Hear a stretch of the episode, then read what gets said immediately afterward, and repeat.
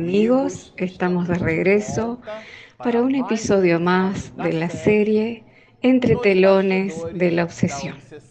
Este es el episodio número 58. Bueno, a usted que nos está asistiendo a través de este canal, le decimos que estamos iniciando el episodio que nos traerá el capítulo número 14. Y ya estamos comenzando a despedirnos de esta obra maravillosa que contiene 16 capítulos. Este episodio es muy interesante. Él nos trae informaciones muy importantes para nuestra reflexión. Nosotros hicimos una selección de algunos puntos y ustedes ya comprenderán los motivos de la denominación del título aportado por Miranda, que es el Cristo Consolador. Hablando un poco sobre la historia, es importante que comprendamos que después de que la familia Suárez, después de que Doña Rosa específicamente llamó a Pititinga, y gracias a la condición moral de éste, se produjo toda la situación del convencimiento moral de Marta, la alteración del panorama psíquico de aquella familia. Pero al mismo tiempo, el cuadro del señor Mateo era muy grave. Y entre un hecho y otro transcurrieron aproximadamente 20 días. Y después de esos 20 días, él regresa al ambiente doméstico con graves secuelas y a pesar de no estar aún recompuesto.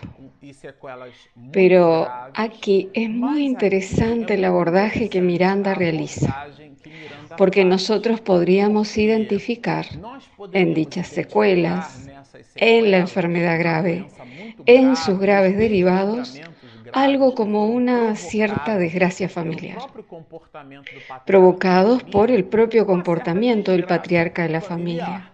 Pero aquí Miranda lo llamará Cristo Consolador, porque él establecerá una especie de asociación entre la enfermedad que contrajo el señor Mateo y la oportunidad promovida por aquella enfermedad dentro del seno familiar. Entonces, Miranda nos dirá así, la normalización psíquica de Mariana le permitió analizar sus actitudes íntimas de animosidad mantenidas contra su padre. Porque toda la familia comenzó a analizar sus propios actos. No fue únicamente Marta. Podríamos decir que Doña Rosa ya poseía un comportamiento cristiano ejemplar. Pero Mariana, si ustedes lo recuerdan, era una de las hijas del señor Mateo que lo odiaba. por causa de un conflicto acaecido en una existencia anterior, ya que él había sido su amante. Porque trataba-se do seu amante na existencia transata y eso le producía a ambos un odio cuya génesis era ese episodio. Y Guillermo era el pivote de todo ese movimiento. Sin embargo, ahora Guillermo ya no estaba obsesándola más a Mariana. Y ésta estaba aspirando el oxígeno espiritual positivo y comenzó a construir un nuevo discernimiento sobre el ecosistema familiar. Y cuando el patriarca regresa a la casa, le provoca a la familia una condición favorable para la genuflexión, eh, una condición de reflexión, de meditación, de pensamientos sobre los asuntos. Y entonces Mariana comienza a modificar sus actitudes y Marta, aquel espíritu que casi agrede físicamente a su madre, comienza también a modificar su panorama mental por lo tanto su panorama espiritual. Y lo que se presenta en este punto es que sencillamente Adalberto, aquel jovencito que en los episodios iniciales, cuando Miranda comienza el libro con el capítulo denominado La familia Suárez, si ustedes lo recuerdan, Mariana había huido de su casa para encontrarse con su novio Adalberto. Y este poseía allí lo que mi abuela llamaría de segundas intenciones. Y Mariana aún no había construido una cierta perspicacia,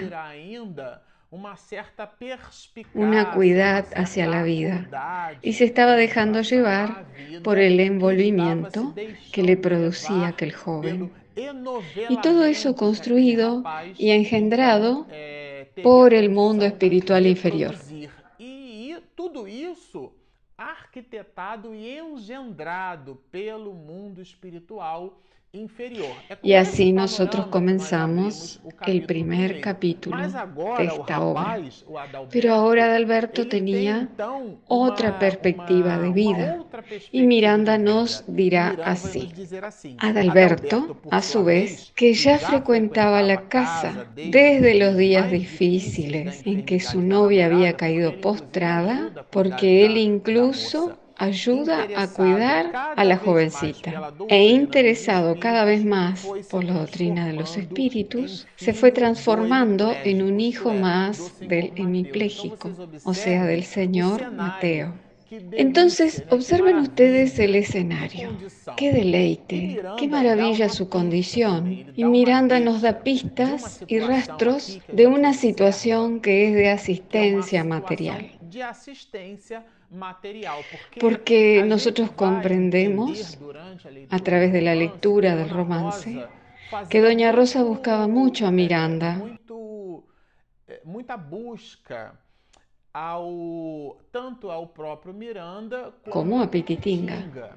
Y lo que hasta ahora se mostró era eh, que se trataba de una búsqueda de apoyo espiritual. Eh. No quiere decir que eso fuera poco, sino que al contrario, Pititinga y Miranda ayudaron a disolver una situación muy grave promovida por Marta, que incluso provocó que su padre fuera llevado al hospital. Pero aquí Miranda deja escapar otro brazo dentro del proceso de asistencia, las manos de la caridad por medio de Pititinga, comenzaron a donar el auxilio material en nombre del círculo de los hermanos de la fe, de manera de que disminuyó la crudeza de las pruebas de aquella casa. Porque es muy difícil hablar de Jesús a quien está muriendo de hambre. Y entonces en este momento Miranda nos da una lección utilizando el comportamiento de Pititinga, porque no se trataba de una asistencia espiritual únicamente. A propósito, comprendamos la palabra únicamente como una fuerza de expresión, porque la asistencia espiritual era el gran tesoro que promovió la modificación total del panorama espiritual de aquella familia. Pero aún así, Pititinga era alguien que tenía una completitud de comportamiento, con un ampliado espectro de actitud que además de la ayuda del erguimiento espiritual de la familia, él, como nos dice aquí, va a donar el socorro material, porque se trataba de hecho de una familia con muchas necesidades, a tal punto que el propio Miranda nos escribe así en relación a Marta, ya que después de que ella se desnuda espiritualmente hablando y cae en sí, después de la oración que nosotros comentamos, y se ve a sí misma dentro de aquel panorama espiritual en donde ella mantenía el connubio espiritual con los espíritus malos y perversos. Ella comprendió cuál sería su consecuencia futura ante aquellos espíritus. Y nos, diría, nos dirá así en un diálogo mantenido con Pititinga. Me encuentro confundida a causa de las prácticas infelices a las que estuve ligada durante largos años. Y ella comienza a hablar de sus dificultades, de sus temores, ya que eran espíritus reconocidos por ella misma como espíritus malos y tenaces. Y la ex quimbandista estalla en llanto.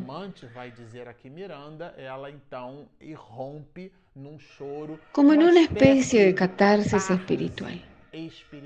Y allí está nada más y nada menos que aquel corazón en forma de hombre, José Pititinga, apoyando a la familia en sus más variadas necesidades. Y le dirá, Marta, mi hija, el Evangelio es una puerta de luz para los que gimen en la oscuridad. Esto es un deleite. Y Él le brinda a ella recetas de felicidad.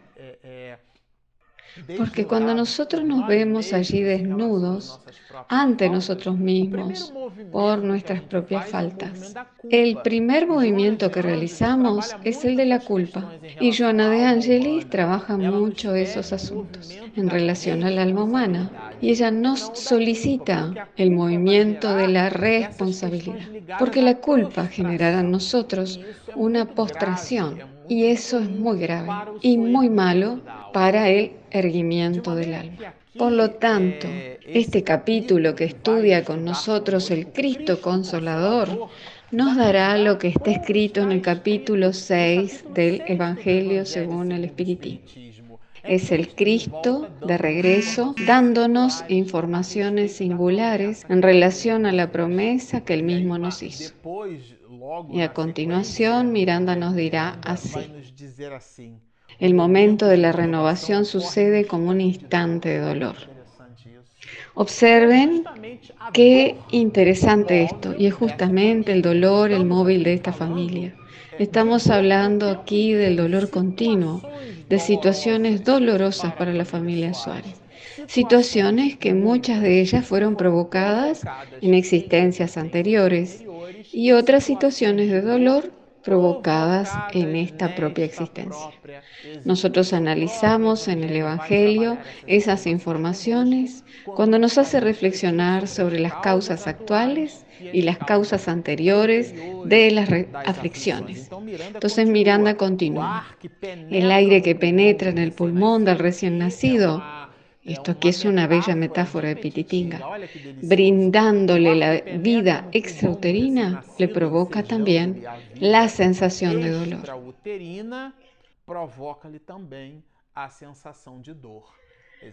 Nuevamente, la joven le dirá a Pititinga que siente miedo tengo miedo, consiguió expresar, porque ella conocía el quilate de los espíritus que gravitaban alrededor de sus iniciativas perversas. Ella poseía un tipo de inquietud interior en relación a cuál sería el abordaje de esos espíritus, a quienes ella los escuchaba, los veía y percibía la presencia de ellos. Y eso era tan fuerte que ustedes recordarán que cuando Pititinga visita los aposentos de Marta y va a su encuentro, ella lo enfrenta y le dice que ellos eran espíritus muy fuertes, vengativos y tenaces. Ella conocía la condición espiritual de esos espíritus malos. Ella no los reconocía como siendo espíritus malos hacia ella.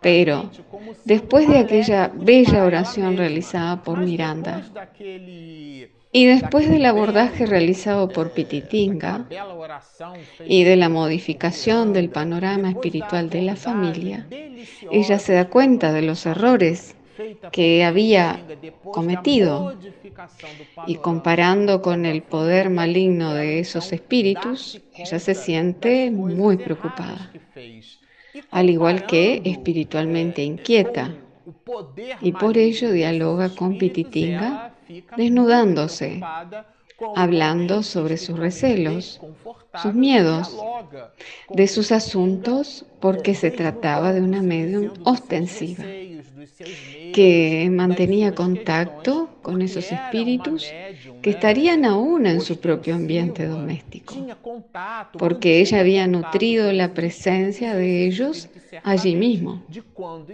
Y ellos le cobrarían la modificación de sus propuestas. Y así ella le presenta a Pititinga sus inquietudes. y nuevamente él la hace reflexionar positivamente cuando le dice así, Dios es nuestro Padre, manifestó Pititinga con el rostro iluminado por una trascendente fulguración. Y lo que Miranda nos deja claro es la sintonía espiritual de José Pititinga con los espíritus superiores, con los espíritus que estaban auxiliando a aquella familia. No se trataba simplemente de aquel verbo que habla sin producir nada en el alma, sino que él hablaba desde su sentimiento, desde su corazón.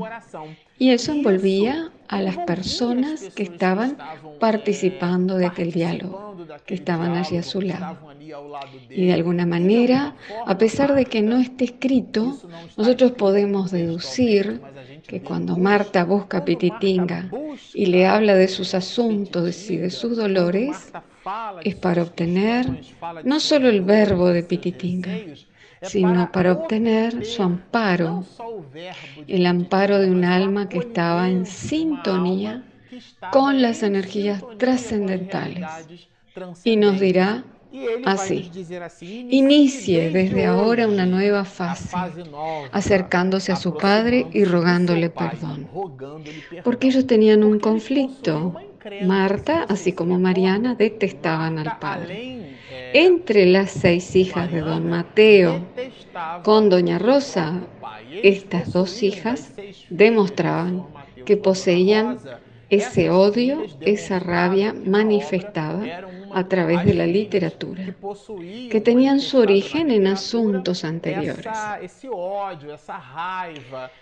Pero Pititinga, considerando el estado de convalecencia del padre y su situación tan grave, y utilizando ese escenario familiar, él apela a ella para que ella busque el amparo del padre y la recomposición del lazo padre-hija. Y él incluso va desarrollando el asunto con elementos interesantes. do enlace entre filha e pai. E ele, inclusive, vai desdobrando o asunto con elementos interesantes. Ayúdalo en el bendito trance que él vive y la fuerza de tus sentimientos será más importante que las palabras más brillantes que escapen de tus labios. Esto es muy importante porque es aquel toque, aquel amparo, aquel remedio, aquel baño o higiene en la cama. En cierta oportunidad nosotros escuchamos a Chico hablando en relación a su padre paralítico y al baño que le hacía en la cama porque no se podía movilizar. Y allí estaba Chico Javier a solas, dándole aquel baño en el lecho, hablando con él, diálogos que se producían en la intimidad. Y esa era la propuesta que le hacía Pititinga de hija a padre. Son aquellas pequeñas situaciones que pueden parecer menudencias, pero amplían las cuestiones del corazón. Y Pititinga estaba preocupado con ese punto. Apelaba ahora a Marta, a su condición de reflexión sobre el futuro. Y Pititinga le traía un elemento de construcción del hoy para el futuro, que ella podría y ciertamente tenía condiciones de producir. Poderia e certamente teria condição, era capaz Comience a frecuentar nuestra casa, dice él. Estudie las obras del insigne maestro Kardec, bebiendo en las fuentes augustas de la información espiritual el agua cristalina. Además de buscar reconciliarse con su padre mientras había tiempo, Pititinga le brinda una información muy importante, la necesidad de estudiar, de leer y de modificar su panorama espiritual. Cuando nosotros pasamos por una dificultad, es muy importante reservar el tiempo para hacer una especie de higiene mental. La lectura saludable, la reflexión benéfica sobre esa lectura, todo eso va cambiando nuestro panorama espiritual. Una lectura del Evangelio, por ejemplo. Entonces, nosotros tomamos un trecho del Evangelio, así como la familia lo hizo leyendo el capítulo 6 del Evangelio según el Espiritismo el Cristo Consolador. Todo eso nos brinda y modifica dentro de la familia el oxígeno espiritual. Y Pititinga lo sabía. Y por eso le brinda a Marta elementos para que ella misma modifique el panorama espiritual y su futuro espiritual. Y continúa aquí el benefactor espiritual. ¿Quién sabe? Tal vez en breve tus posibilidades mediúnicas puestas al servicio del Cristo y luego de ser necesariamente disciplinadas, podrán amparar y socorrer a estos mismos hermanos que te subyugaron por ignorancia durante tantos años. Y ahí él continúa, en realidad haciendo lo que acostumbramos a decir, hacer con el limón una limonada, ya que siendo ella una medium que poseía facultades mediúnicas, si fueran ellas reeducadas, haciéndolas converger hacia una causa noble, visitando la casa espírita y frecuentándola, estudiando las obras de la codificación, meditando sobre ellas, le brindarían ahora a Marta, en su condición de medium disciplinada, la oportunidad de atender incluso a dichos hermanos, para que en un proceso inverso fueran esclarecidos a través de su propia facultad mediúnica. En la parte final de su disertación, que es un deleite, él nos recuerda mucho a Joana de Angelis cuando nos dice, nada resiste a la fuerza incoercible del amor. Porque nos dice, no hay fuerza que tenga más fuerza que la fuerza del amor. O sea que José Petitinga nos habla continuamente del amor, del amor de Dios hacia Marta, y le pide que confíe en Dios y en los designios de la divinidad y la hace percibir que nosotros somos los propios artífices de nuestro futuro y que para que tengamos un futuro benévolo necesitamos plantar ahora para poder recoger más adelante. Entonces nos dice Miranda, acto seguido y con autorización de Doña Rosa, nos dirigimos hacia la alcoba donde se encontraba el enfermo. Porque ahora, después de todos esos asuntos, ellos estaban yendo nada más y nada menos que rumbo al señor Mateo. Y toda la familia buscaba envolverlo. Y ese envolvimiento es el que corresponde a las informaciones que nosotros vamos a estudiar y a trabajar con ustedes en el próximo episodio. Aquí les dejamos el sabor delicioso de las informaciones de José Pititinga en relación a la inmortalidad del alma y de la necesidad de que cada uno de nosotros tenemos de cuidar y ser artífices de nuestro propio futuro. Bueno, como ustedes observan, se trata de un libro maravilloso. Por ahora permanezcan con nosotros. Si usted aún no se suscribió a nuestro canal, no pierda tiempo. Él está disponible Y nuestro canal es Marcelo Uchoa Oficial. Suscríbase debajo y presione la campanita para que cuando mi esposa Regina Mercadante haga aquella edición cuidadosa, usted reciba la notificación correspondiente. Y hablando en notificaciones, nosotros tenemos también nuestro aplicativo disponible gratuitamente en Google Play y en Apple Store. Cuando usted descarga nuestro app y después de que mi esposa hace la edición y la publicación, usted acompañará a la misma en forma inmediata. Por lo tanto, suscríbase a nuestro canal, descargue el aplicativo, síganos y mucha paz.